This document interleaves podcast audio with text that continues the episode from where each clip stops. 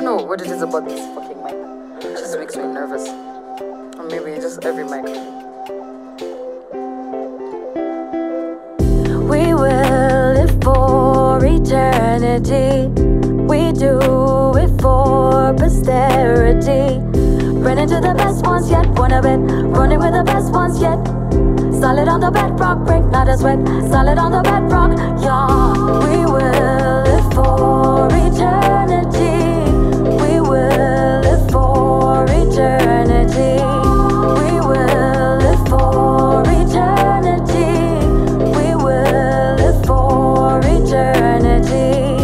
Hello and welcome to Make It Clap, like butt cheeks but also applause. I'm your host, Gadoni Kimaru.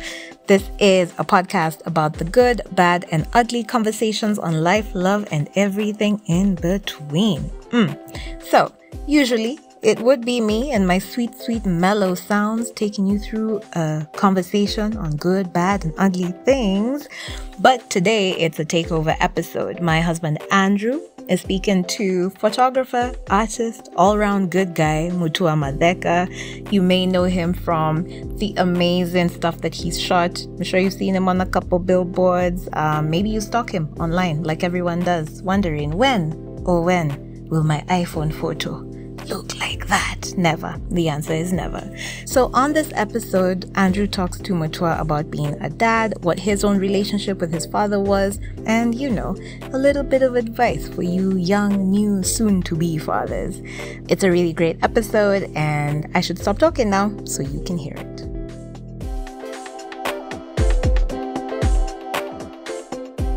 So like I explained to you, this is Uh, my wife's podcast, but she lets me hijack it once a season uh, to talk yeah. to, to people I want to talk to about things that are important to me.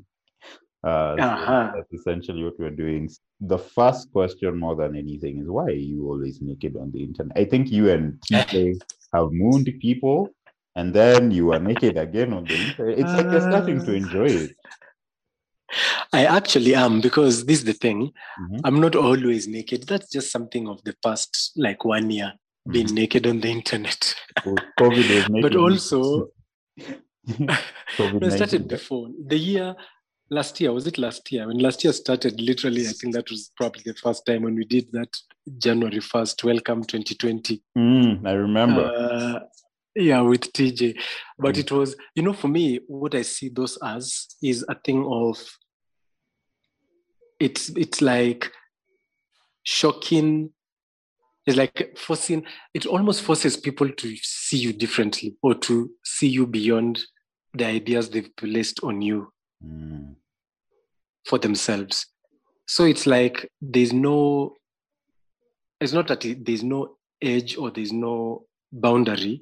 Is just saying, yes, um, I am this person who is seen this way, but also I'm this other person who will go skinny dipping in a lake. And yes, that could be, you, we could also argue that, why don't I keep that secret?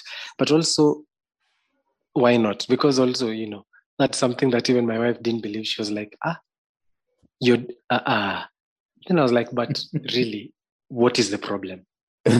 Really. So now, like, just staying on that uh, track and leaning back to what I said about Mutua Matheka being sort of the template for a lot of young photographers. Um, yeah. And for a lot of young creatives as well, because you aren't just a photographer, you're like um, mm-hmm. photosta realism.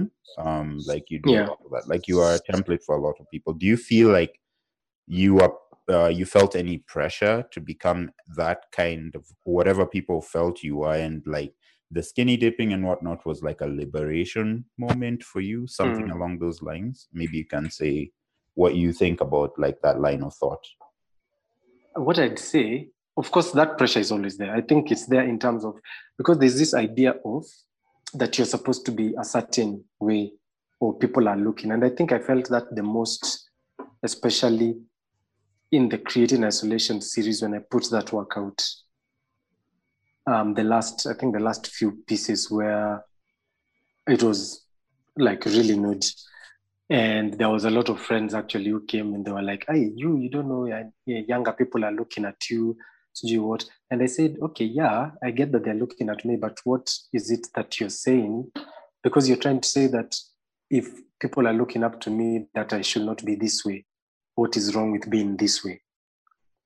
Mm. Because it's not telling, it's not telling people that you should do what I do. Because I think people look at looking up to people in the wrong way. And I know this because there are people I look up to mm-hmm. in very different ways.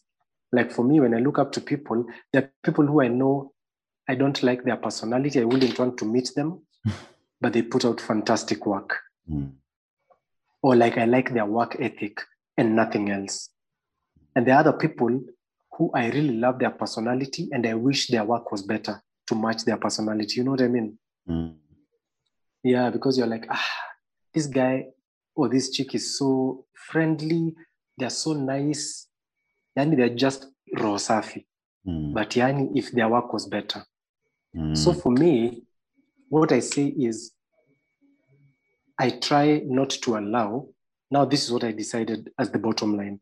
I try not to allow what people think of me to influence whether I do or whether I don't do something.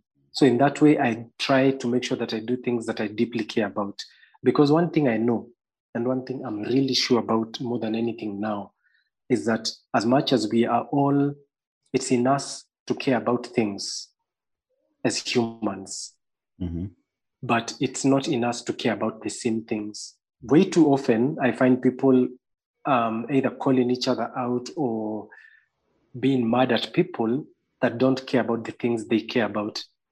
And I'm like, yeah, but you don't care about the thing they care about. Why are you calling them out? You care about the thing you care about deeply. It doesn't matter that others care about it because your caring is not dependent on others. You mm. care about something because you care about it, period.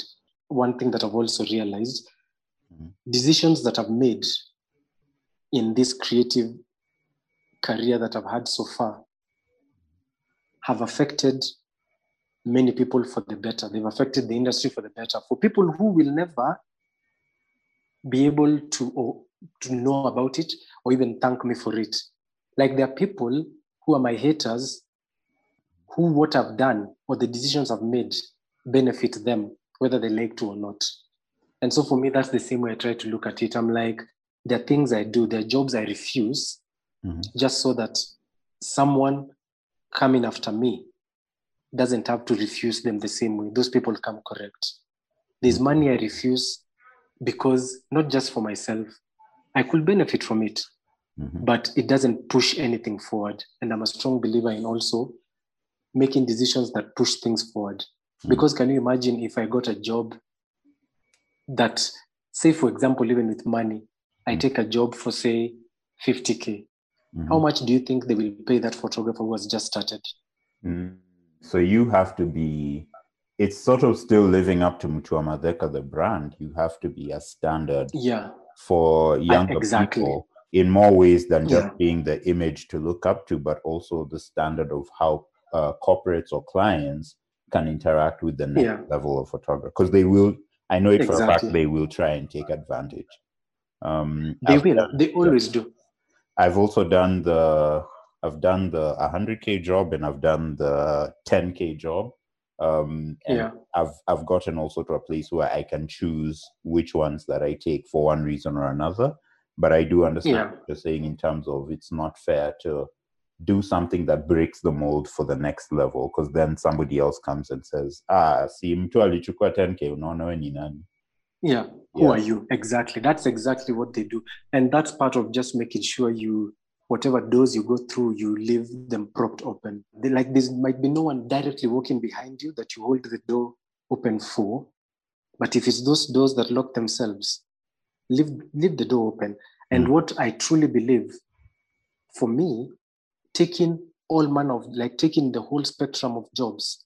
If I took jobs for ten K, twenty K, thirty K, forty K, all the way to one hundred and two hundred K, mm-hmm. it's really a disservice for the person who really needs the ten K job mm. because that person is not me. Um, so coming back to the thread, why why was it important for you? Because that's a lot of personal information. Why was it important mm. for you to do that thread? Could you talk a little bit about that? Like why it meant something to you? The time, you know, the time when, because I did this, I mean, I, I went through this stage again four years ago when she was born, because I remember um, when she's called Amala, when she was born, I would go to the hospital. The times that I'm there, every time I would be there with a camera. I would always be there with a camera, even though they will say, yeah, you can't shoot in here. But I was like, I'm taking pictures of my daughter. I'm not taking pictures of anyone else. And the nurses can see. So I'm in N I C U. I'm taking pictures of her.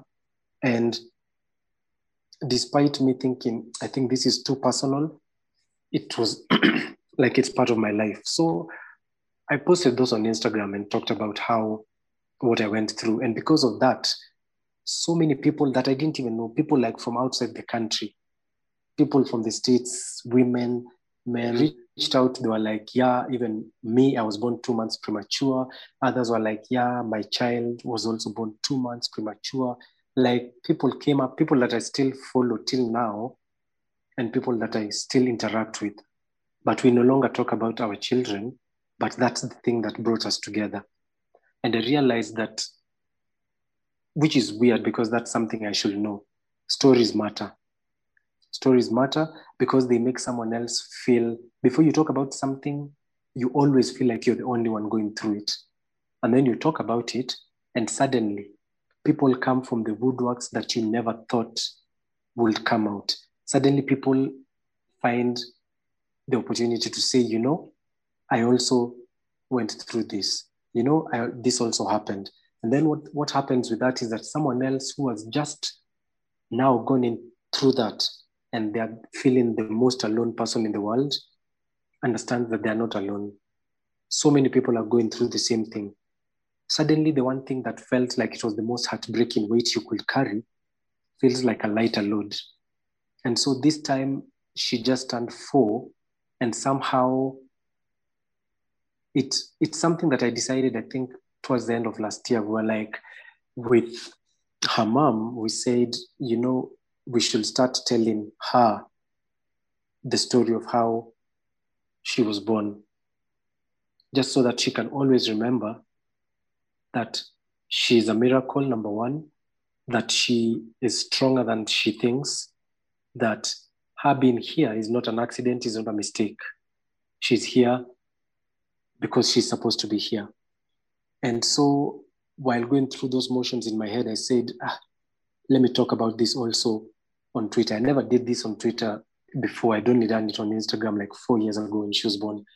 And you, you see that by putting that out there, I think it reassures someone, whether they reach out to me or not, but people understand that this is not a story that doesn't happen to even the people that you see in a different way.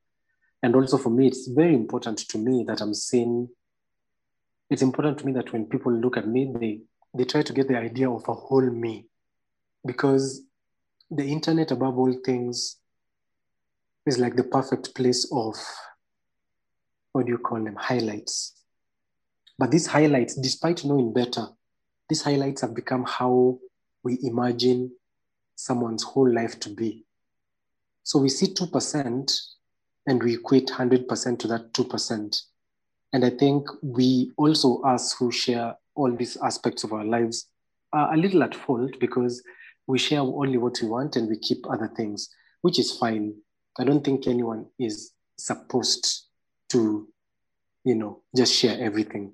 But I think once in a while, when you can put your voice onto something that is important, I think it's good too, uh, for something that you care about, because it really, it does reassure other people. It makes people, and it might also seem very shallow, but humanize you a lot more, because I'm not interested in this, in quote, God status that sometimes I meet some people, especially people who are starting out, and I feel that they've bestowed upon me, and it's really uncomfortable. And I'm like, ah, uh-uh, this is the most human, flawed person with so many problems. You need to see me in a proper, real way, not in the way that you've decided in your head. Since you, you mentioned the missus, and now we're going to talk about her a little bit. Uh, Uh-huh. What, what, what, tell us about like, um, I like, I'm saying us like there's anyone else here, but yeah. tell, tell us about Mazwaya. Uh, Mazwaya, tell us about like the, how you met the missus and what was it about her in particular that like struck you and said, because these are listening to the story of your daughter's birth. You, one thing I know as a father as well, you hope that the right person is next to you. I know women carry a lot mm. of um, the emotional and physical mm. weight mm. of pregnancy, but I mean, we're right there silently, right next to them, struggling in, in silence sometimes, but yeah, you hope yeah, that you yeah, have the right true. person with you. How did you, mm. um, I know there's no right person in quotes, but how did you get a sense that this is This is someone who's going to go with a creative. This is someone who's going to go with like for the punches. This is someone who's going to yeah. um, go through this kind of experience. How do you, uh, is there anything you can say that stood out as it gave you foresight into this is it, yeah. this is the person who can do this with me? You know, by the way, it's a very simple, it's a very simple story and a very, maybe, um, Not a, not not like not a, not down to a science. I met her, met her in church, and one of the things, one of the first things, like we'd see each other every Sunday in church. And one day, I'm leaving to go back to school, so church is on Mombasa Road. So I was leaving to go get a mat, go to Tao, and she was like, "Hey, wait, wait, wait up!" So we went together to Tao, and one thing that is important to note at this point, I was one of the people who, you know how society, I think it's it's just society expectations and all these things that you feel that as a man, you take care of the woman, like in everything. So if you are going out with this lady, she needs something, whether it's a drink, whether it's lunch or out on a date, you pay. So, and sometimes what that can do is that when you're broke, it also makes you feel like you are not worthy at that moment because you can't do those things that a man is supposed to do. And so at this point, because I was a student, not necessarily, not really from a rich family by any stretch. So uh, we get to Tao and I was thirsty. I just knew ah, I need to buy a soda. Then I go to school. Then she's like, oh, okay, let me, let me go with you. Let's go. We get one from over there. Now the place she's saying, because we're in Kencom, we go get a soda is opposite that Galitos, whatever stretch that's there. Now, me, the person in Kampo knows where everything is cheaper. I already know that that soda I want kwa supermarket ni forty bob. But over there, at that Galitos ni eighty bob. Nani akona eighty bob, not me. That is fair ya kuenda Juja. So I'm like, now this chick, surely. She wants me to go buy soda. Kwani wewe ni babi wa wapi? But so it's a chick who's fly. You're like, there might be chances. Let me, let me seem strong. So we go across there and I say, okay, I'll take a Coke. She says, and I'll take a Fanta. I'm like, and at that time I'm like, guy. And she also wants a soda. So it's two sodas for eighty bob, one sixty. Guy. Like, okay. Then after, so I know I have my two hundred bob. That's all I have. Like one sixty is sour. I'll go find a bus to go to Juja as opposed to a mat. So when I'm ready to remove money, she tours and pays. And truly, truly, that moment is the, is the time that I knew I was going to marry her. And that was the first time that we were actually out together. And I told her that way later after we were married, and she's shocked because she never believes that. She's like, how can it be that simple? Like, honestly, it really was.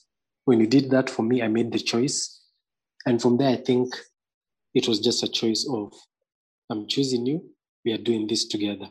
One thing that I've realized over all those years, for her and for me, is that the person, we really think most of the time when we are young and we're planning to get married, the girl or the man that you're over there tuning, you think, ah, this person as they are, they're the best thing to ever happen.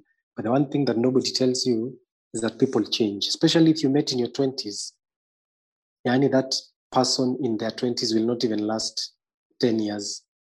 It will be a different person. So if you marry that person for who they are then and nothing else, it might end up being very disappointing. Because honestly, now we've been married about eleven years in a few days, and the person she married, I'm not the person she married. I'm extremely different. And even me, the woman I married, she has changed. The good thing is, because from back then, I'd already said, I decided, it's not because she, okay, it's because she bought that soda, but not because she bought the soda. Like for me, it was significant of something. It signified something. So the thing is, when I decided it was her, it was her. Like, that's it. Until now, that becomes the work that I do. The job that I do is every day choose her. Whoever she is, choose her and let her know she's the person I chose and she's the person I continue choosing. That is deep on so many levels, because I completely understand what you're saying. And I love that yeah. you gave the context of, because we've all been there. You're a young guy, you're in school, or maybe not even in school, you're just immediately out of school, um, and you have no money, you have no means. I've also been on dates where I have a tao in my pocket and it has Ishad na nimebaki na twenty bob na ninajua kurudi Southini fifty. I knew it when I was giving yeah. that money away, nilijua. So now I have to panga myself as to how I am going. You panga yourself. Um, but yeah, like, I think that moment where someone sees you, whether they do it consciously or not, they see you and they're like, yo, I'm not going to let you suffer this alone. I know people say like, why didn't this person just say they don't have money? But I think there's a lot yeah. of for people who are actually paying attention and they see yeah. that this, this person yeah. seems kind of uneasy. Um, Nimemwambia tuingie Galitos na nakaa like, I, this is not my kind of place. Like, they seem, mm. let me side here. Like, it also demonstrates a heightened amount of interest that this, yes. that she has. Like, there's an heightened amount of interest that she has, that she feels like, I'm going to take that hit with the belief or the knowledge um, that it's going to pay off. Because it's like, as much as I know women love to feel desired, like, men also want to feel like somebody's got your back. Um, exactly. Yeah, and I, I really like that. I actually really like that story. We're going to take a quick break now. When the podcast returns, Andrew and Mutua talk about the birth of his son, how becoming a dad changed him, and his own relationship with his father. We'll be right back.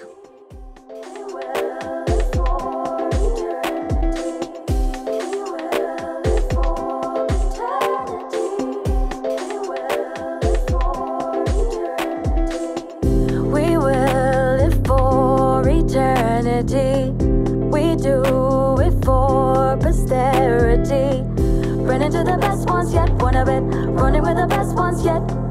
Solid on the bedrock, break not a sweat. Solid on the bedrock, yeah. We will live for eternity. We will live for eternity. We will live for eternity. We will live for eternity. Welcome back to the Make It Clap podcast. Like butt cheeks, but also applause. I'm your host, Gadoni Kimaru, or usually I would be, but for this conversation, my husband Andrew has taken over to speak to Mutua Matheka, an artist, about what his experience has been like being a father. Here's the next part of their conversation now.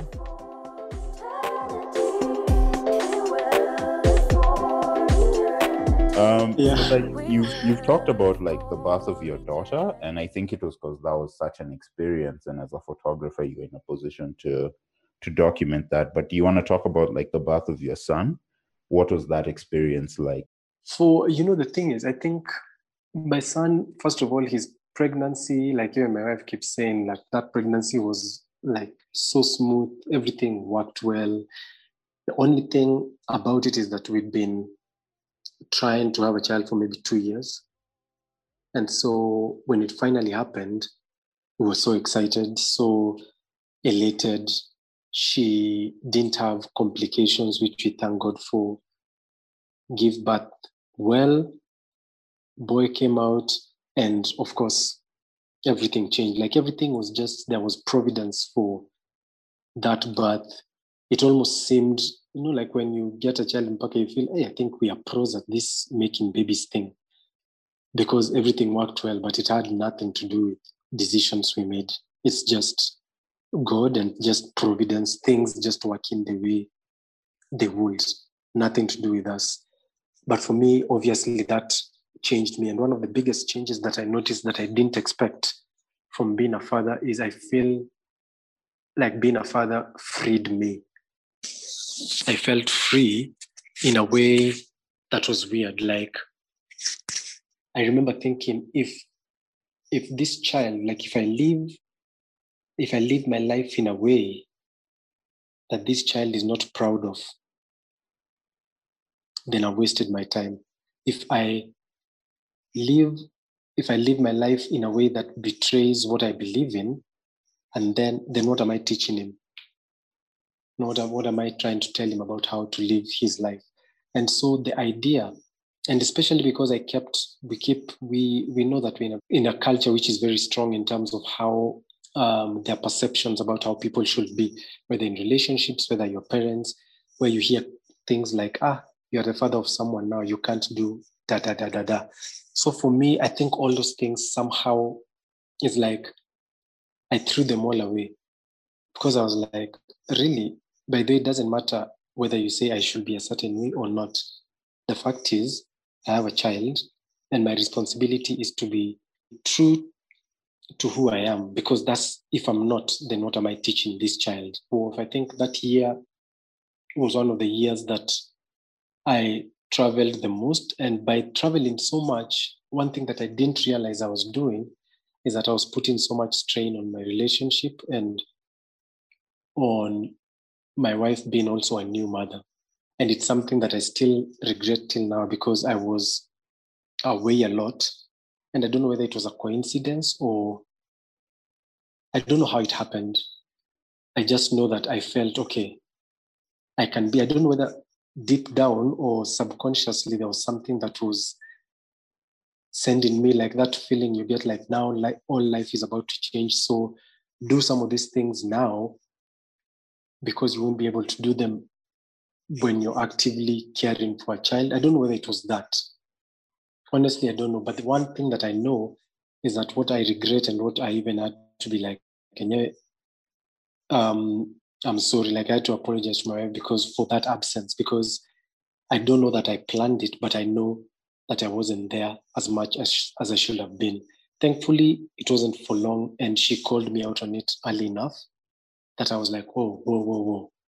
I didn't even realize that I was doing this, but I see that I was, and now I'm here. And I don't think, after that, I think all, yeah, I would say, you know, all as well, we kind of got into it, and we, I don't know, this parenting, you know, for me, I feel so awkward talking about parenting, because I never feel like I'm anywhere near what would typically be called a good parent. But what I know is that every day I'm trying to be a better parent for the children more than I was the day before. And I accept whatever mistakes I make on that way. And I accept that I can never be perfect. And I accept what, despite what I do, in eighteen years or twenty years or thirty years, they will still say how I dropped the ball while raising them. So, ah, like my, it will still be, I I don't know. No, I feel you. Like, my G, you're hitting so many notes that I'm feeling. Like, um, even me, the birth of my daughter, like it was the same thing.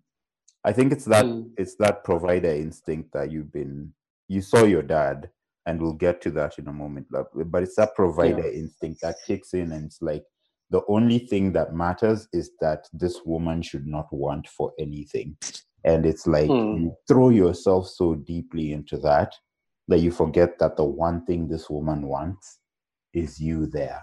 And it's like, is you, yes. That flies over the heads of almost every man, because we are only thinking about, in that moment, we're thinking about hospital bills. Apartment, is it big enough? we're going to need a nanny. That's more money. Yeah. We're going to need this. Yeah. He, yeah. That thing yeah. that's been leaking in the house needs to be fixed. Uh, we can no longer live mm-hmm. like this. Like, eh, so many things are going through your head. In your own way, you're trying to prepare for the birth of your child. And it's true. Everything is changing. Yeah. Everything yeah. is changing. And I think um, my wife and I have this inside joke. Um, Like anytime we feel like we're not doing a good job at something, we tell each other, but you have been doing it. Like if you look at yourself in eleven years, you have been doing it. Um, I know it yeah. doesn't feel yeah. that way because we look at, oh man, look at all the things our parents accomplished or did or whatnot. And we still feel mm-hmm. like those children sitting in the house watching V H S type tapes. But the reality is we are doing it. We have been doing it. We are doing, yeah, we are not those those children. Like we, we, it's very hard for us to see the progress and the steps. Kabisa, like it's... Especially think, without looking back in hindsight.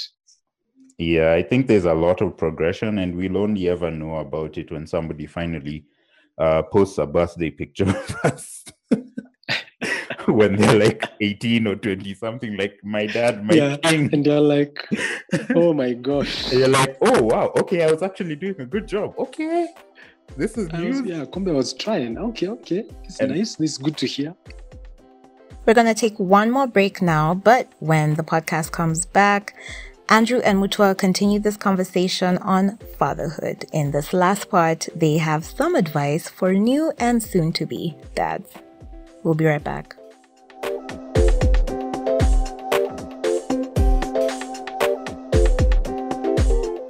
What's the hardest thing about being a dad? Ay, wow. Hey, that's a tough question. Eh? Hey, I think honestly, the toughest thing for me that I imagine is eighteen, fifteen years from now, having children that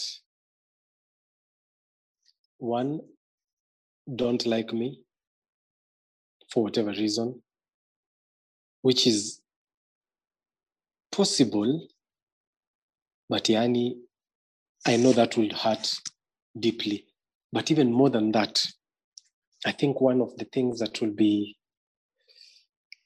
the hardest is seeing,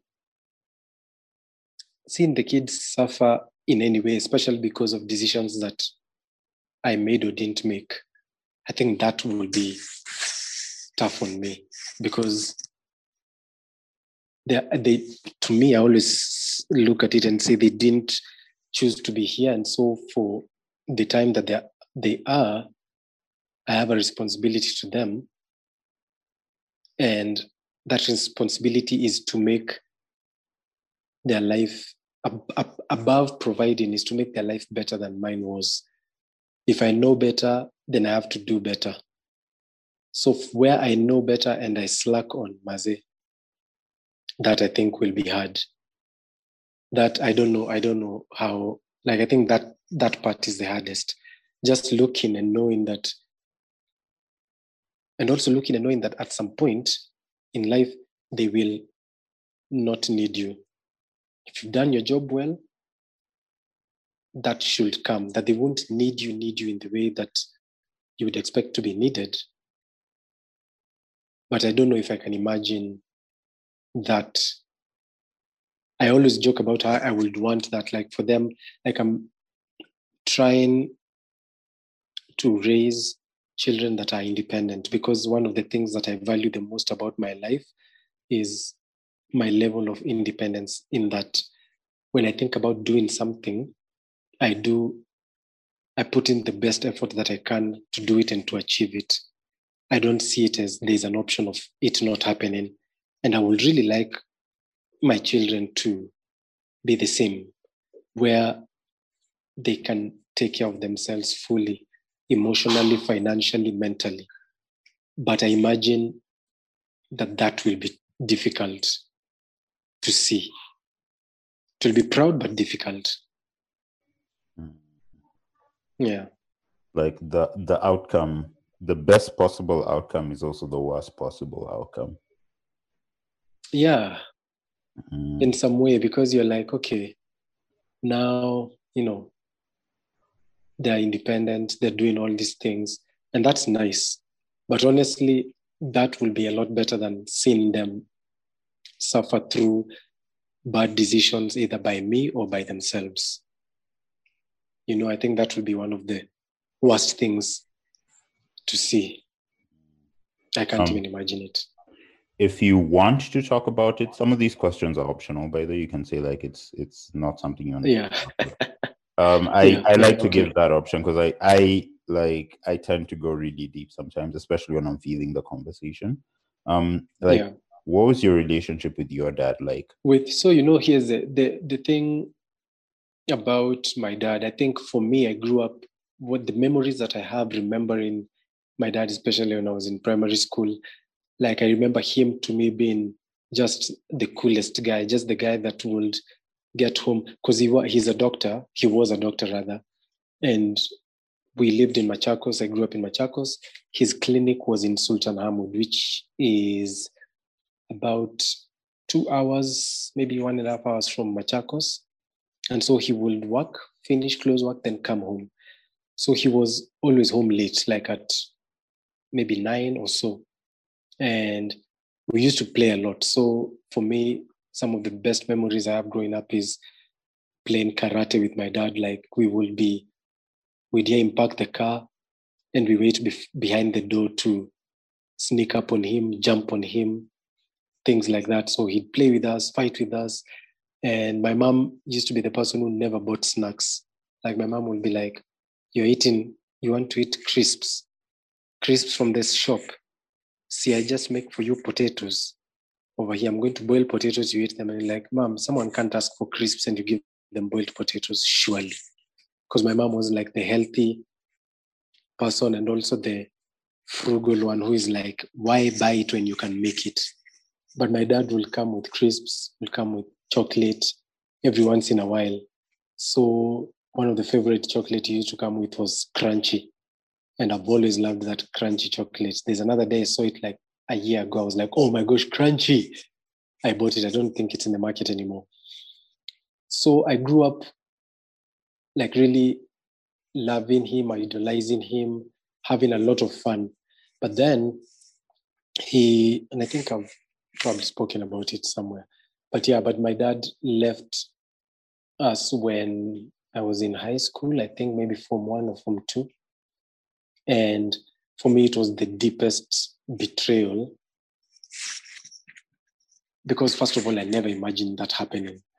But I know by that time we'd already been seen in movies, things like divorce, which it wasn't something that, especially for us kids who grew up in the nineties, it wasn't something that you'd say, I know this person whose parents are divorced. Like, I don't think I know anyone whose parents were separated or divorced. So I never expected it. So when, but he picked me from school, one of the holidays, um, I think I was in form one or form two. And as we went home, he told me, yeah, we are not going to be living with your mother anymore, but I have my own house somewhere. So we went to his place. He said everything. And I was like, okay, okay. I was pretty mature about it at that time, like considering. Like I took it and I was like, okay, seems these things happen, but if they're happy apart, it's fine. Plus he's going to be there for us anyway. So we will still hang out. We will still do all of that stuff.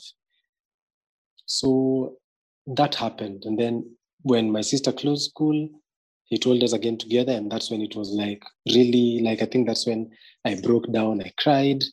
Um, but again, in my head, I was like, but he's still, our dad is going to be available, so we'll see him less, but either way, we only see him nights. So I guess it's okay.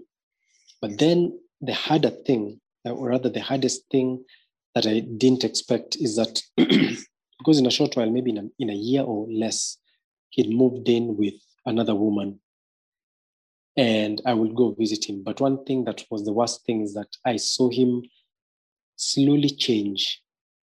Like from that person who had time to play, who was loving, I saw him change to become someone who was always criticizing the things that I did. So also, I don't know whether it's, it has anything to do with the fact that by that time I was also starting to become independent because this is now going to form three, form four, finishing school. But I remember I would go visit him, hang out in his house with this woman. She had a son. And I would be like, I, I don't know what it is, but he's changed. He's changed. Like, he's not the same person that I knew. He doesn't seem to be a fun person anymore. I don't see him laughing. I don't see him enjoying even himself. He doesn't enjoy my company. He doesn't seem to enjoy my company anyway. And for me, I think from probably my defense mechanism, which is something I realized that I had most of my life, was that if I know I'm going to be rejected, or if I feel myself being rejected, I just distance myself. And so at that time, I was like, you know what? This guy doesn't seem to enjoy my company here. So the last time I actually went to live with him was my last school holiday before, no, after Form four. But the long time I stayed with him was the August holiday before going back for the last term of Form four. And I went, I was there that whole holiday because, you know, that's the time Form four, you're supposed to be school. I mean, not school, but you're reading, you're revising for exams. For us fine art students, we had some, a project that we have to do. So I was working on my art project. And I think we had a talk before I opened school. And I remember one of the last conversations that I really, really remember vividly was I was working because I knew, and he knew, that I wanted to go to J C W A T to study architecture, which needed quite a number of points, which at that point, honestly, from exams that I'd done, it didn't seem like I could hit those marks. But I was constantly working and praying to get that A minus to do architecture in J C W A T. And then he sat me down, we talked about how the expectations he has. But it was basically him talking at me. It wasn't even us discussing. And he was like, as you go back to school, I know this holiday I haven't seen you do a lot of studying or even finish your art project, but at the very least, make sure you get a B minus. A B minus I can do something with. If you give me something lower than that, I don't know if I can help you in life. I was so pissed. I went to school saying, yani you, you'll see. Finished school, I never went. That was the last time that I went to stay with him. The next time I went to stay with him was after picking up my results, where I had gotten, guess what, an A minus with enough points to do architecture. And all I did was go to his house, give him my result slip, and he was like, oh, okay, this is not bad actually. But if you had listened to me, this would have been an A. And I left that house. I went back to my mom's. I never went back to him. In fact, the next time I sought him out to go see him was to introduce him to my girlfriend, to tell him I was going to get married. So, you know, bittersweet. Started out well, but I think that's why the betrayal was the betrayal was so much deeper, because I expected better. At least in, I, I, I was mature enough to understand that his relationship with my mom can be estranged, but I'm his son and he should have done better by me. How much of that do you think influences your, um, how you approach being a father yourself? I think every in every way it does. Like, as much as I, I remember, in fact, when getting married, one of the things, because I told my wife the story, and I was like, I'm, I know many times that sons end up, even without trying, being like their fathers. But one of the things that I do not want, like, there are many good qualities about him, but there are things about him that I don't want to be. And ish. Sometimes it can be hard, because I also do believe that that thing that you spend, in fact, that's why I even just stopped, because that thing that you spend time obsessing over, whether it's something that you don't want to be, you end up being. It's like when you're driving and trying to actively avoid something and end up hitting it. So, yeah. Now, talking ter- directly to other new, semi-new, four years in, three years in dads, Um, what do you want them to know about being a dad, wherever they may be? I'd say the same thing. I think I'd say the same thing I try to remind myself every so often about being a dad is that, first of all, take it easy, like be easy, because It's not a it's not a race that ends. Pace yourself. Pace yourself. With children, you you just find that, just like, it's an analogy that I like also from playing games with kids. It's how when you start with throwing them up very high in the sky, whatever game you start, be sure you can maintain it for an hour or more. So pace yourself. It doesn't mean do the most basic stuff so that you keep pacing, but pace yourself is not about what other people are doing. Being a father is so intricately personal that it, it's not anything that anyone can compare. Like, no one else can be a better you than you. So no one else can be a better father in the way you can be a father. And I don't think that changes whether you're just about to be a dad or it's eighteen years in. Like, just pace yourself and get ready to just go the whole way, because there are no breaks. First of all, there are no breaks. And I know that sounds like doom, but because there are no breaks, know how to pace yourself for that. Take the tiny breaks that are needed. Enjoy every moment, because honestly, there's very many un- unenjoyable moments. There are so many times that, you know, here we have to chase the children to go upstairs just because we cannot take the shouting anymore. But that's part of it. So it's a thing of pacing yourself. Don't beat yourself up for the times that you either lose it, the times that you feel you didn't do your best. Just pick it up and do your best from there on. Like, once you know better, you do better. Um, I like to go yeah. back to the interviewee and say, like, do you have any questions or anything you want to say um, at the end of all this? Me, I think I will, okay, I will just ask one question, because I know you, I mean, you said that this podcast is your wife's, yes, and I've met her, I think, several times. Mm-hmm. But then, do you work, do you guys work together apart from this podcast? Yeah, we have a four-year-old child.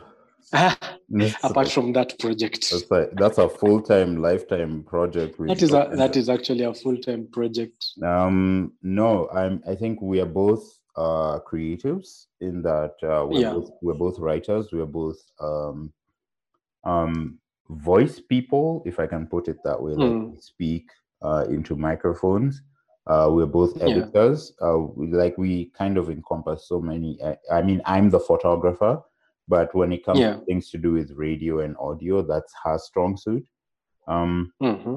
And we basically feed off of each other, even when, I mean, covid nineteen has shown us a lot. So um, yeah. when we started working from home, we realized just how much we feed off of each other in terms of, like, mm-hmm. throwing those... Um, a question arises from a meeting at work, and, like, we throw it at each other and be like, yo, what do you think? And the, we actually strategize together, and we are like a full working unit. And I don't think oh, organizations, nice. I don't think organizations even know they're getting two employees for the price of one um, sometimes. So it's like, we will design full strategies with each other. Like, what do you think about this? And we work it out. And I think mm, mm. Um, that's kind of how we work together. Um, but beyond that is also just like what you said about figuring out the relationship and figuring out yeah. what you want and what you want your particular marriage to look like, and not being the standard. Mm. We've been doing yeah. a lot yeah. of that as well. And mm-hmm. it's, I think working together is just marriage, or the marriage is just working yeah. together in all aspects, be it in career, be it in mm. raising the child, be it in health, be it mm. in how you manage your in-laws, finances, the big mm. one. Mm. It's that's literally all just working together. So, Mutua, thanks yeah. so much for your time. I know it's nine p.m. now, you guys. And that brings us to the end of this episode. A huge thanks to Andrew and Mutua for making the time for this. You can check out Mutua's work on his website, w w w dot mutua matheka dot com. You can find him on Instagram or Twitter at Truthslinger. That is T R U T H S L I N G E R. Andrew is also on Twitter and Instagram. You can check out his art and his semi-controversial tweets at Atheonyango. That is A T H E O N Y A N G O. Mm-hmm. So those are those guys. Uh, the podcast is on Instagram at Make It Clap Pod. You can check out the website where there's an accompanying article for most of these episodes. I used to say each. Did you notice now I say most? For most of these episodes, w w w dot make it clap podcast dot com. The theme music for the podcast is performed, written, and produced by Rafiki. That is R A F I I K I. You can check her out on Spotify and YouTube. Until next time, stay safe, wear a mask. Peace.